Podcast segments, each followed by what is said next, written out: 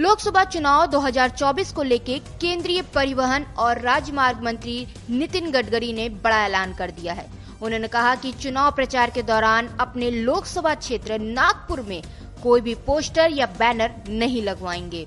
इसके अलावा गडकरी ने ये भी कहा कि चुनाव में लोगों को चाय नहीं दी जाएगी, लक्ष्मी दर्शन नहीं होंगे, देसी विदेशी नहीं मिलेगी। इसके साथ ही उन्होंने कहा, न खाऊँगा, न किसी को खाने दूँगा। लेकिन आपकी सेवा ईमानदारी से करूँगा। आपको बता दें, केंद्रीय मंत्री नितिन गडकरी महाराष्ट्र के वशीम ज़िले में उद्घाटन कार्यक्रम में गए थे, जहाँ उन्होंने ये बात कही।